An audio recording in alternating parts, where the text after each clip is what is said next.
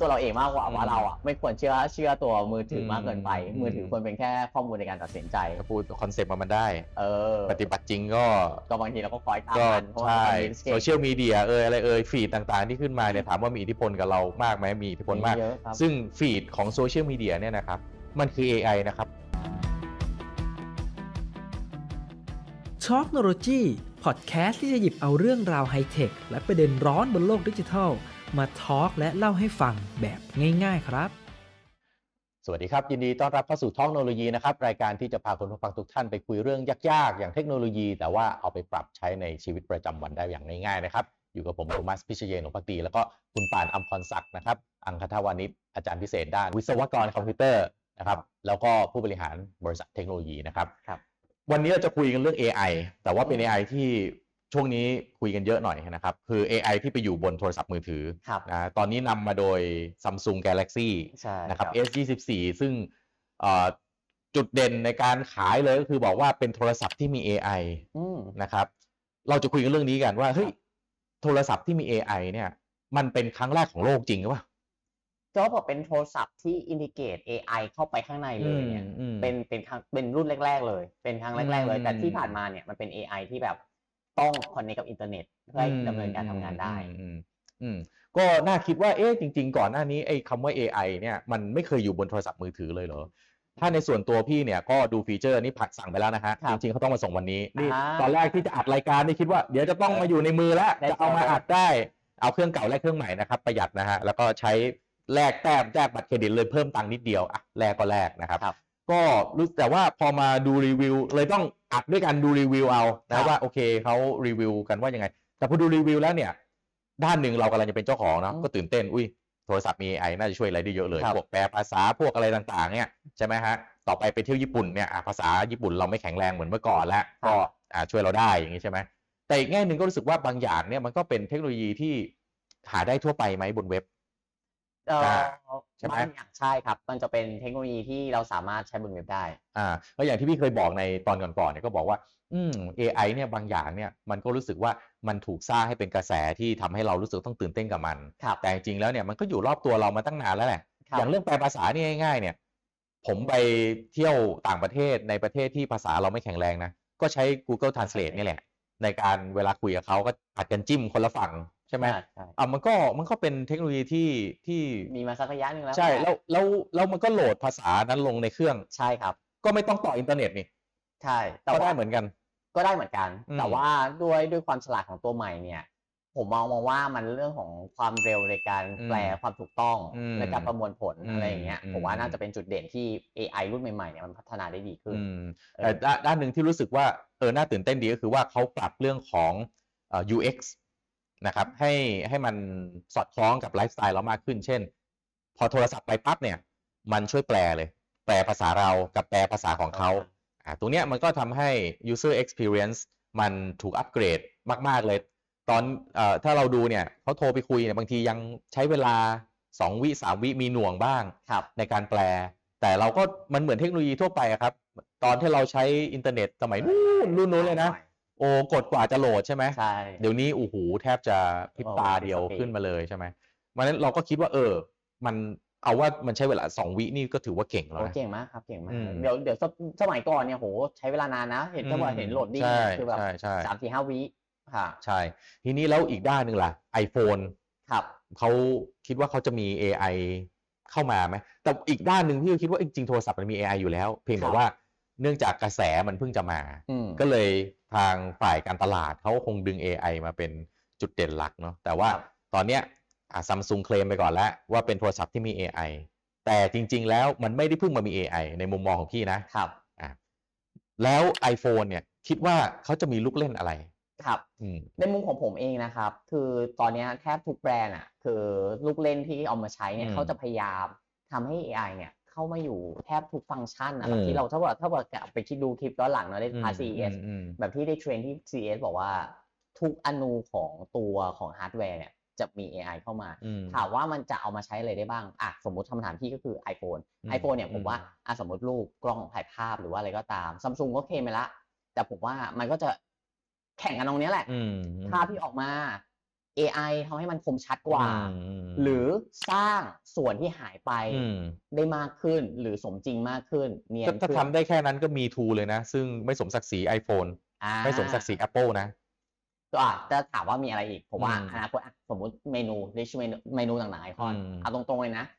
ผมว่ามันมันมันจะคิดได้มากเลยถ้าเกิดเด็กทำสร้างสรรค์เช่นไอคอนปกติเราฟิกตำแหน่งปุ๊บแต่อนาคตมันจะถูกจัดในเรียงกลุ่มที่ใช้ขนาดไซซิ่งใหญ่เล็กใหญ่กดให้ง่ายขึ้นหรือว่าอะไรขึ้นหรือแทบจะแทบทุกเวลามันคิดแทนเราเหมือนมีผู้ช่วยส่วนตัวมากกว่า Siri มากกว่า Siri Siri ปกติเราต้องคุยกับมันถามมันหรือบางทีเราจะต้องมีการ suggest เอ่อมีการ notification ตามช่วงเวลาต่อไปไม่ต้องละผมว่ามันจะเรียนรู้ personalize ของเจ้าของอ่ะในมือถือเนี่ยเรียนรู้ personalize แล้วมันจะโต้ตอบ interact suggest เหมือนต่อไปเอาจริงๆมันเหมือนจะ disrupt ตำแหน่ง assist ได้ระดับหนึ่งนะ assistant ของผู้ช่วยของเราเองเนี่ยได้ระดับนึงเลยคือมีแค่มือถือเครื่องเดียวสรุปมือถือมันเป็นผู้ช่วยหรือมันเป็นเจ้านายเราต่อไปมันมากำหนดชีวิตเราเลยป่ะว่าทำอันนี้ได้รางวัลถ้าไม่ทำไม่ได้รางวัลอะไรอย่างเงี้ยเราเราเราต้องเราต้องรู้ตัวเราเองมากกว่าว่าเราอ่ะไม่ควรเชื่อเชื่อตัวมือถือมากเกินไปมือถือควรเป็นแค่ข้อมูลในการตัดสินใจก็พูดคอนเซ็ปต์มันได้เออปฏิบัติจริงก็ก็บางทีเราก็คอยตามมันเพราะว่าโซเชียลมีเดียเอออะไรเออฟีดต่างๆที่ขึ้นมาเนี่ยถามว่ามีอิทธิพลกับเรามากไหมมีอิทธิพลมากซึ่งฟีดของโซเชียลมีเดียเนี่ยนะครับมันคือ เอ ไอ นะครับคุณผู้ฟังทุกท่านอาจจะลืมข้อนี้ไปอย่างบริษัทอย่าง ByteDance เนี่ยที่เขาทำ TikTokนะครับถ้าที่จีนเนี่ยเป็นโตยิงเนี่ยเขาเป็นบริษัทอะไรรู้ไหมครับเขาเป็นบริษัทสตาร์ทอัพที่เชี่ยวชาญเรื่อง เอ ไอ นะครับเขาไม่ได้ positioning ตัวเขาเองว่าเขาเป็นโซเชียลมีเดียคอมพานีนะเขาคือ เอ ไอ ซึ่งเขาเริ่มจากการที่เมื่อก่อนเนี่ยเขาทำเรื่องของข่าวเวลาคนอ่านข่าวเนี่ยโอ้โหข่าวเยอะมากเต็มไปหมดเลยเขาเลยใช้ เอ ไอ เขียนขึ้นมาเพื่อที่จะสรุปข่าววันนี้มี headline อะไรบ้างคุณก็ดูเลย headline วันนี้มีอันนี้ถ้าคุณอยากจะอ่านอะไรคุณก็กดเข้าไปดูซึ่งอันเนี้ยถ้าคุณใช้โทรศัพท์อย่างอย่างอย่างที่ใช้ Android เนี่ยจริงๆ iPhone ก็มีคือสไลด์หน้าไปทางคือขึ้นมาหน้าแรกปั๊บคุณสไลด์ไปทางซ้ายมันจะมีไอ้ที่สรุปข่าวรายวันขึ้นมาให้ซึ่งมันมีมันไม่ได้เพิ่งมามีนะมันมีมาทั้งโอ้โหไม่รู้กี่ปีแล้วถึงได้บอกว่าจริงๆแล้วเนี่ยโทรศัพท์มือถือที่บอกว่ามี เอ ไอ เนี่ยด้านหนึ่งเราก็ต้องมีสตินะครับมันคือการตลาดอันนี้ต้องพูดกันแบบตามตรงแต่ว่าผมก็เป็นเหยื่อการตลาดไหมก็ไม่เชิงผมก็อยากรู้ว่ามันมีดีขนาดไหนนะก็เลยเป็นเจ้าของนะก็เอาเครื่องเก่าแลกเครื่องใหม่เพื่อจะได้อยากรู้ว่าเออเทคโนโลยีมันเป็นยังไงแต่ในอีกแง่หนึ่งเราก็ไม่ควรจะไปเครียดว่าอุ้ย เอ ไอ มันเข้ามามันจะต้องมาแทนที่เรามันจะต้องมาทำอะไรแทนเราได้ทุกอย่างอันนี้ก็เป็นวิธีการในการเสพเทคโนโลยีที่อาจจะเป็นผลเสียกับตัวเราเองนะครับก็เทคโนโลยีมันมันมีข้อดี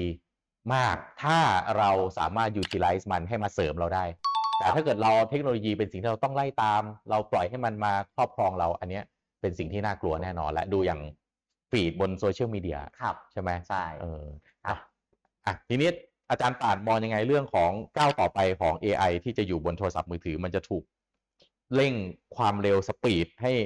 ให้มันเก่งขนาดต่อไปมันคำนวณยานอวกาศไปลงดวงจันทร์อะไรอย่างนี้เลยได้ไหมผมมองว่าต่อไปอนาคตของ เอ ไอ ในเอาในมือถือก่อนก็แล้วกันในมือถือเนี่ยมันมีอีกหลายเพนพอยท์ที่ที่ เอ ไอ ปัจจุบันเนี่ยเพนพอยท์ก็คือปัญหาที่เวลาใช้ เอ ไอ ในปัจจุบันยังมีอยู่เช่นความผิดพลาดหรือว่าอะไรพวกเนี้ยความแม่นยำมันจะสูงขึ้นโดยการที่อย่างที่บอกว่าในการที่อาจจะช่วยเราในการใช้ชีวิตประจำวันที่ที่ตรงกับเรามากขึ้นสมมุติเราอยู่ในวัยเรียนตัว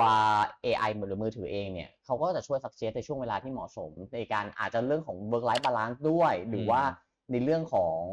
การใช้ฟังก์ชันการทำงานต่างๆเนี่ย เอ ไอ จะเข้ามามาเป็นผู้ช่วยเราเลยโต้ตอบกลับนะครับในอนาคตข้างหน้าแล้วก็จะ connect สามารถ connect กับอุปกรณ์ต่างๆในชีวิตเราได้มากขึ้นมากกว่าคำว่ามือถือที่ใช้แค่แอปพลิเคชันหมายความว่ามันจะเป็น ecosystem ecosystem เช่นคุณอยู่ในบริเวณที่ทำงานอุปกรณ์บนโต๊ะทำงานของคุณเขารู้ละจากมือถือที่คุณที่เคลื่อนที่มาถึงออฟฟิศของคุณโต๊ะทำงานของคุณในอนาคตคอมพิวเตอร์อาจจะเตรียมพร้อมที่จะเปิดขึ้นทันทีโอ้โหเออมันจะเป็นมันจะเป็นอย่างนั้นจริงๆอนาคตคือทุกอย่างเราจะรู้โพสิชันนี้จริงๆปัจจุบันเนี่ยมันมีแล้วนะในการคอนเนคถ้าว่าคุณใช้แอปบางตัวเนี่ยที่เป็นสมาร์ทโฮมสมาร์ทไลฟ์ต่างๆเนี่ยแต่มันแค่มันเหลืออีกส่วนเดียวที่มันจะต้องเกิดก็คือการ connect ระหว่างทุกๆ ecosystem ให้เป็น single ecosystem ของ เอ ไอ เหมือนเว็บแอปพลิเคชันเว็บแอปพลิเคชันสมัยก่อนเนี่ยก็คือหนึ่งเว็บ ก็ทำงานของมันเองแต่ปัจจุบันมี เอ พี ไอ เอ พี ไอ คือตัวเชื่อมต่อระหว่าง payment ระหว่างนู่นนี่นั่นอนาคต เอ ไอ จะเป็นแบบนั้นก็คือจะเชื่อมต่อแทบทุกอย่างเลยครับวันหนึ่งเนี่ยผมคิดว่าเราจะคิดถึงชีวิตอนาล็อกคิดถึงชีวิตที่มัน simple simple นะคือด้วยความที่ automate ทำอะไรรวดเร็วรู้ดีไปหมดเนี่ยวันหนึ่งเราอาจจะมองหาชีวิตที่เราทำเองทุกอย่างครับไม่ต้องเชื่อมต่ออันปลั๊กบ้างอะไรอย่างเงี้ยนะครับเพราะฉะนั้นเดินไปกับเทคโนโลยีก็ต้องเดินไปด้วยสติคือทุกวันเนี้ยโลกเราพัฒนามาได้เนี่ยนะฮะไม่ว่าคุณจะมีรถยนต์ใช้บ้านใหญ่โตมีเครื่องบินนะครับมันคือการพัฒนาของเทคโนโลยีทั้งนั้นเลยเพราะฉะนั้นเนี่ยเราก็ปฏิเสธไม่ได้ว่าเทคโนโลยีคือสิ่งที่มีผลดีมากกว่าผลเสียนะครับแต่แง่นึงก็ต้องยอมรับจริงๆว่าผลเสียของมันก็มหาศาลเช่นเดียวกันเช่นปัญหาเรื่องโลกร้อนปัญหานี้มาจากไหนก็มาจากเทคโนโลยีนี่แหละนะครับซึ่งถามว่าปัญหานี้มันไปถึงขั้นทำลายล้างมนุษยชาติได้เลยไหมก็ได้เช่นเดียวกันนะครับเพราะฉะนั้นมีทั้งข้อดีมีทั้งข้อเสียเรา enjoy the moment นะแต่ว่าก็ต้องใช้สตินะครับถ้าวิ่งตามเทคโนโลยีทุกวันเนี่ยบางทีก็เหนื่อยบางอย่างเทคโนโลยีมันถูกดึงมาเป็นในเชิงของการตลาดนะครับถ้ามันเป็นเชิงของการตลาดเราอาจจะชื่นชมมันยังอาจจะไม่จำเป็นที่จะต้องไปเข้าใจมันรู้ลึกซึ้งบางอย่างก็เป็นเรื่องของหน้าข่าวนะคือเขาทำมาเพื่อให้ข่าวเนี่ยมันขายได้นะ เอ ไอ มาแล้วกำลังถูก disrupt คนจะต้องตกงานไอ้อย่างนี้เนี่ยมันมันเป็นในเชิงของเนื้อหาข่าวนะฮะ headline ของพาดหัวข่าวที่จะทำให้ตัวเนื้อข่าวเนี่ยมันขายดีขายได้นะครับแล้วก็โดยภาพรวมเนี่ย เอ ไอ ก็น่าจะยังเป็น hype ที่ถูกสร้างเพื่อจุดประสงค์ทางด้านการตลาดควบคู่ไปกับความสามารถที่แท้จริงของมันที่เดินไปคู่กันบางบางช่วงบางเรื่องเนี่ย เอ ไอ ก็ถูกตีเซิร์ฟเวอร์ไปเลยใช่แต่แง่นึง เอ ไอ จริงๆอ่ะมันอยู่รอบตัวเราตลอดเวลาอยู่แล้วเลยนะครับคุณใช้รถยนต์ไฟฟ้าทุกวันนี้ก็มี เอ ไอ ในรถนะครับใช่นะฮะโทรศัพท์มือถือก็มี เอ ไอ อยู่ในเนี้ยมาตั้งแต่ปีโมโมแล้วไม่ได้เพิ่งจะมามีนะครับก็ใช้ชีวิตด้วยสติใช่มีความสุขในแต่ละวันสำคัญที่สุดนะครับไว้พบกับผมแล้วก็อาจารย์ป่านใน อี พี ต่อไปนะครับสำหรับ อี พี นี้ขอบคุณแล้วก็สวัสดีครับสวัสดีครับ